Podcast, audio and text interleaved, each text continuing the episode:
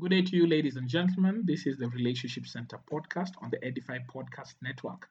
My name is Ernest Wamboye, and I'm glad you've tuned in, and I hope that you're loving the series that we're doing on the book of Philippians. We've covered verse one to verse ten, uh, to verse eleven rather, and today we're going to pick up from verse twelve, and I pray that these two will bless you. This is what the Bible says, and uh, this is a book that I've memorized, and I want to commit the whole book into memory. I'm still I've still not completed it, but I'm done with chapter one, chapter two, chapter three, most of it. And so I want to have all of it up to chapter four, um, committed to my mind, that it may purify me, edify me, that it may it may help me in my sanctification, and that it may help me love God's people more. The Bible goes on to say, uh, I'm going to quote it from Philippians chapter one. It says, ch- chapter one from verse one, Paul and Timothy, servants of Christ Jesus. And I'm quoting from the N I V nineteen eighty-four version. To all the saints in Christ Jesus at Philippi, together with the overseers and deacons, grace and peace from God our Father and the Lord Jesus Christ. I thank my God every time I remember you. In all my prayers for all of you, I always pray with joy, because of your partnership in the gospel from the first day until now. Being confident of this, that he who began a good work in you will carry it on to completion until the day of Christ Jesus. It is right for me to feel this way about all of you, since I have you in my heart. For whether I'm in chains, or defending, or, or defending and confirming the gospel, all of you share in God's grace with me. God can testify how I long for all of you with the affection of Christ Jesus. And this is my prayer, that your love may abound more and more in knowledge and depth of insight, that you may be able to discern what is best, and may be pure and blameless until the day of Christ, filled with the fruit of righteousness that comes through Jesus Christ, to the glory and praise of God. Verse twelve. Now I want you to know, brothers, that what has happened to me has really served to advance the gospel. As a result, it has become clear through the whole palace guard and to everyone else that I am in chains for Christ. Because of my chains, most of the brothers in the Lord have been encouraged to speak the word of God more courageously and fearlessly. We'll stop there. So we got to verse eleven, and I want to go to verse twelve. And verse twelve says, now I want you to know, brothers, that what has happened to me has really served to advance the gospel. The question is, what has happened to Paul? What is this thing that has happened to Paul that is helping advance the gospel? So one of the things that we know is that the book of Philippians is a prison epistle. What does that mean? That means that Paul is writing this book while he's in prison. Paul is, um, he's been incarcerated. Why has he been incarcerated? For preaching the gospel, for testifying about the resurrection of Jesus Christ. Now, because of this, Paul falls in out of favor. He falls in the bad books of many men and women. They want him dead. Paul has been beaten. Paul has been uh, he's been he's he's been tortured. He's been whipped bareback. He's bled. Paul has fallen out of grace with his former friends, the Pharisees. Uh, if he if he had a degree, the degree has been stripped away. If he had a doctorate, it's been taken away. Um, If he had any associations, they've disowned him. Paul has gone through a lot. Uh, the people now he has to be friends with are people he once tried to kill. This is the church. Now he has to come to them and tell them, hey guys, I have no friends, please accept me. Now, some of the members of the church are like, ah, leave him alone, let him be without friends. Some of them don't believe he's the one who truly did all those things, but the Lord touches the hearts of the church and they accept him. They have him come in. And when Paul is taken in by the church, he he just happens to be our big gun. He ends up being our heavy hitter. He ends up being our our, our, our big our big weapon, because he ends up writing so many letters in the New Testament. The New Testament was largely written by Paul. Even books that are debatable, books like Hebrews, where we say, oh, we don't really know who the writer is. The, the writing style, And, uh, and and and the way it's been fleshed out, it's most likely it was Paul, but hey, we, we don't know. We'll find out when we get to heaven. But he he's contributed so much. His conversion brought Gentiles into the kingdom of God. If you are not a Jew and you're listening to this, you have Paul the Apostle to thank. You do have Paul the Apostle to thank. And he went through trials, tribulations. In fact, I remember when Paul um, was was was healed by Ananias. Ananias came and prayed for him, and things like scale fell off the eyes of Paul. And Jesus said to Ananias, please go to the street called Straight, and uh, there you'll find a man called Saul. That time he was called Saul before he converted to Paul. And uh, tell him that he must suffer many things for me. He must suffer many things for me. So Paul, Paul has been called to a life of suffering. Some of you think that you ne- you can never be called to a life of suffering. Ye- yes, you can, for the glory of God. Uh, to, to do the work of God. If doing the work of God will bring suffering, difficulty, um, yes, um, you could be called to it. So Paul was called to such a task, and he has suffered. And he's saying all these sufferings, the stoning, the the the failed attempts to kill him, they've been whipped, the losing friends, the uh, being in a new environment, uh, starting a new, being a new convert, all these things have served to advance the gospel. Can you believe it? Paul actually says, everything that happened to me, good and bad, has happened to advance the gospel. Even being imprisoned. He said, it's good I've been imprisoned because the gospel has advanced. Um, this is wonderful because it, it makes us look at suffering in new light as Christians. Do we ever look at suffering in light of the gospel, in light of God's will? The answer is no. Many a Christian look at suffering in light of their will. So people say, all these things I've suffered have done nothing for me. You don't look at suffering in light of God's will. I believe if we look at suffering in light of God's will, we become more and more like Paul the Apostle, and we become more like Jesus, we become we become more godly. There's a maturity and a and a process of, of, of sanctification that comes to us when we look at our pains and our sufferings, not in light of a credit to ourselves, but in light of a credit to God. Um, the Lord is just reminding me right now how um, I suffered. I, I'm currently on a medical boot um, as I'm recording this.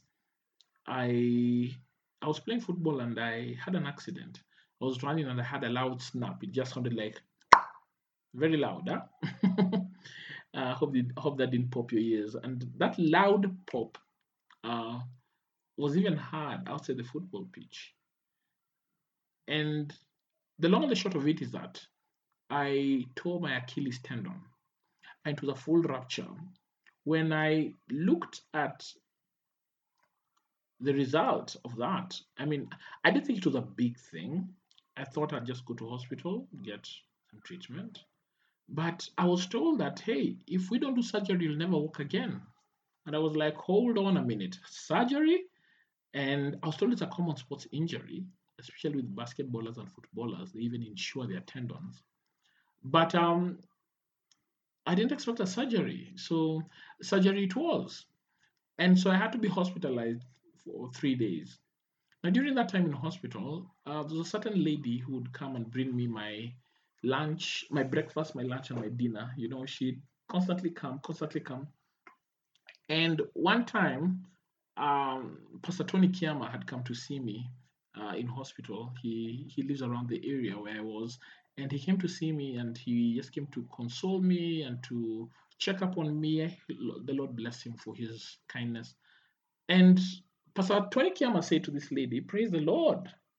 And the lady was very, the lady was very awkward. She said, um, um, um, amen. And I noticed that, I quickly noticed that hesitance. And I asked the lady, um, do you know the Lord? Are you born again? I said, well, no. And I asked her, why not? And she said, oh, well, give some excuse. And what I did is that I asked her if she had some time, and she said yes, and she I shared the gospel with her, right there with Pastor Tony Kiam. I shared the gospel. I told her that God is holy. I told her that she is sinful, and that a holy God and a sinful man don't really make a good mixture, because a holy God will destroy a sinful man, and that a sinful man is doomed to hell, where the fire does not burn, where the fire burns and does not die, where the worms don't die, where the worms eat you, the maggots eat you, and and, and I described what Jesus described as hell. And I told her, the reason the Son of God came is because he loves you, and he came to take up the wrath of God on that cross. The punishment that you deserve was absorbed by Jesus Christ so that you would live. They told her, this is the reason why Christ came, that you would have life and life in abundance, that you'd submit to him, you'd repent. The lady was cut to the heart, and she gave her life to Christ. And I led her to Christ. And I remember afterward, the Lord convicting me and asking me, what if it was that this surgery you had to go through was for the lady to hear the gospel so that she would be in the kingdom of God, so that she would be your sister? What if it happened that uh, this lady was only able to hear the gospel from you and repent and get saved? What if it was that I used you as a key? Would that injury be worth it? And I thought about it and I said, oh Lord, for the price of a human soul, it is worth it. For these bodies will be left behind. For the price of a human soul, for the money that would spend on this surgery, no amount of money can quantify the value of a human soul. One more snatched from hell. Oh yes, Lord, it is worth it.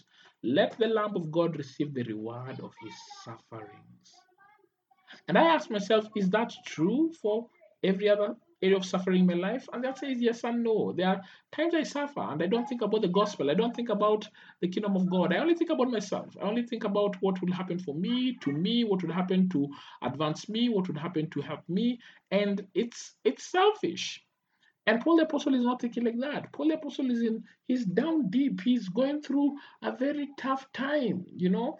And and as he's going through this, Paul cannot help but just think of the gospel. Paul is in the doldrums. He's down in the doldrums. And he's not saying, oh my goodness, what about my investment scheme? What about my, what about the people? What, ab- what about my, oh, what will happen to me? What about me? What about the holiday I wanted to go? No, Paul just saying, wow, guys, look at me. I'm suffering, but guess what? The gospel is advancing. Yay! And I remember the Lord really helped me look at my pain in a in a way that was mature. And I said, yes, Lord, I rejoice. And I remember that rejo- in that hospital, I said, Lord, I rejoice. I rejoice for the soul that has been saved. I rejoice. Lord, if my injury was to bring that soul to glory, I rejoice for using me as your vessel. If my injury was to bring that soul to paradise, oh, Lord, I rejoice. I rejoice for this injured foot. I rejoice for the surgery. I rejoice for the money that I'll spend. I rejoice, oh, Lord.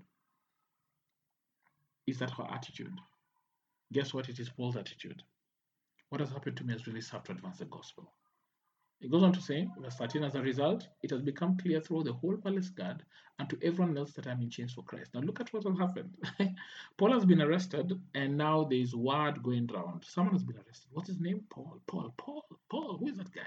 Paul. Oh, you know, he was once known as Saul, and uh, you know, he used to kill Christians. What? He used to do what? He used to kill Christians? Yes.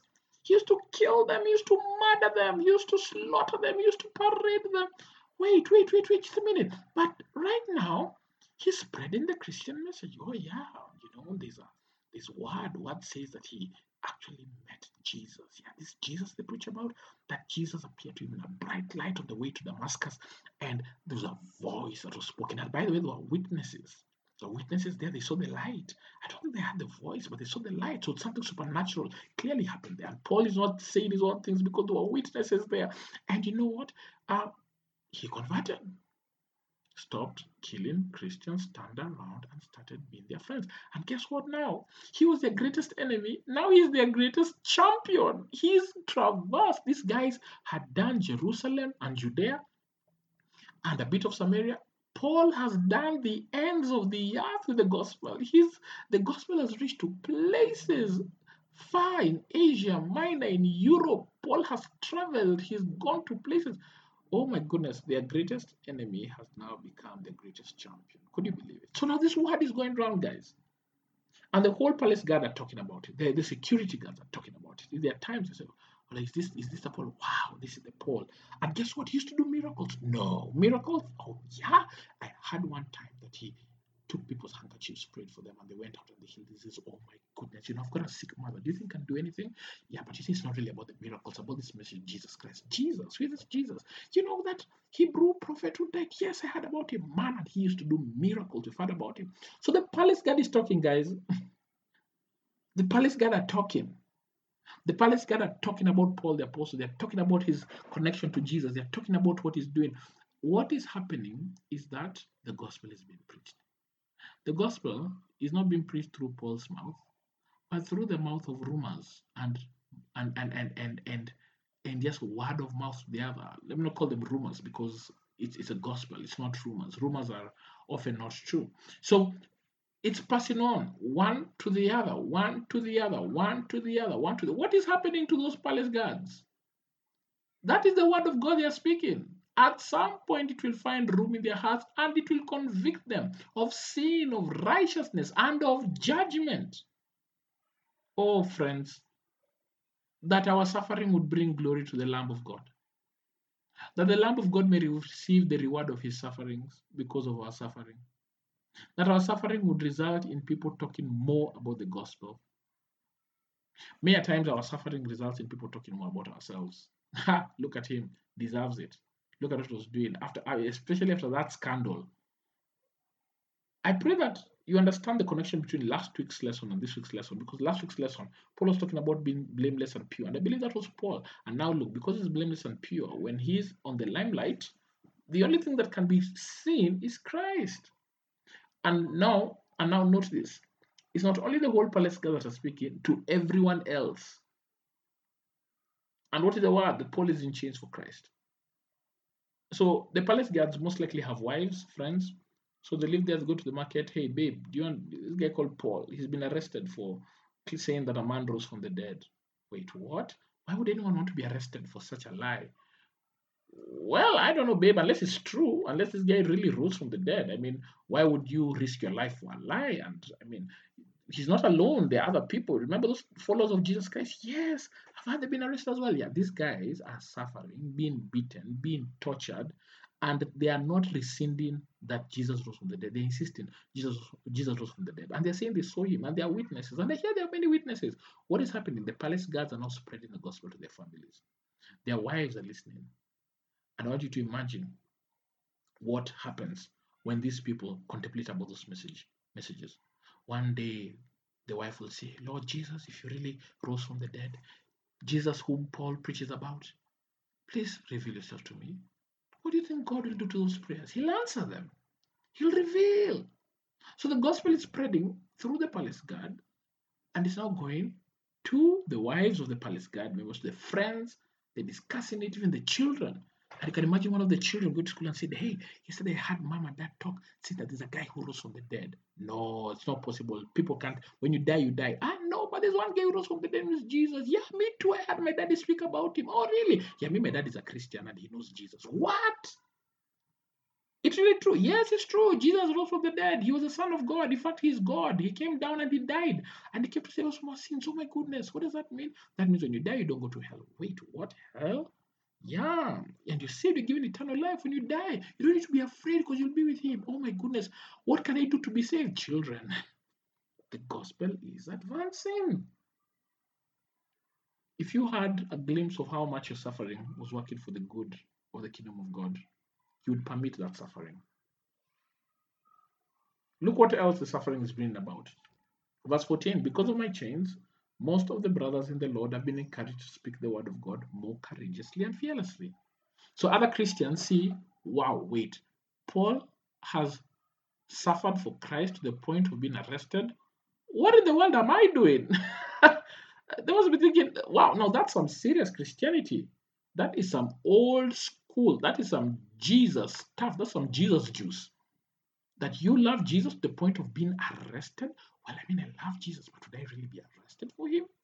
Would I really die for him? Oh my goodness. No, I'm challenged. I need to speak about the word of God in the office. I speak about the word of God with my friends. I speak the word of God. Now, Paul's prison, imprisonment has encouraged other Christians to speak the word of God more courageously and fearlessly. Why courageously and fearlessly? Because you're saying, Paul has been arrested and it's not a big deal. Life moves on.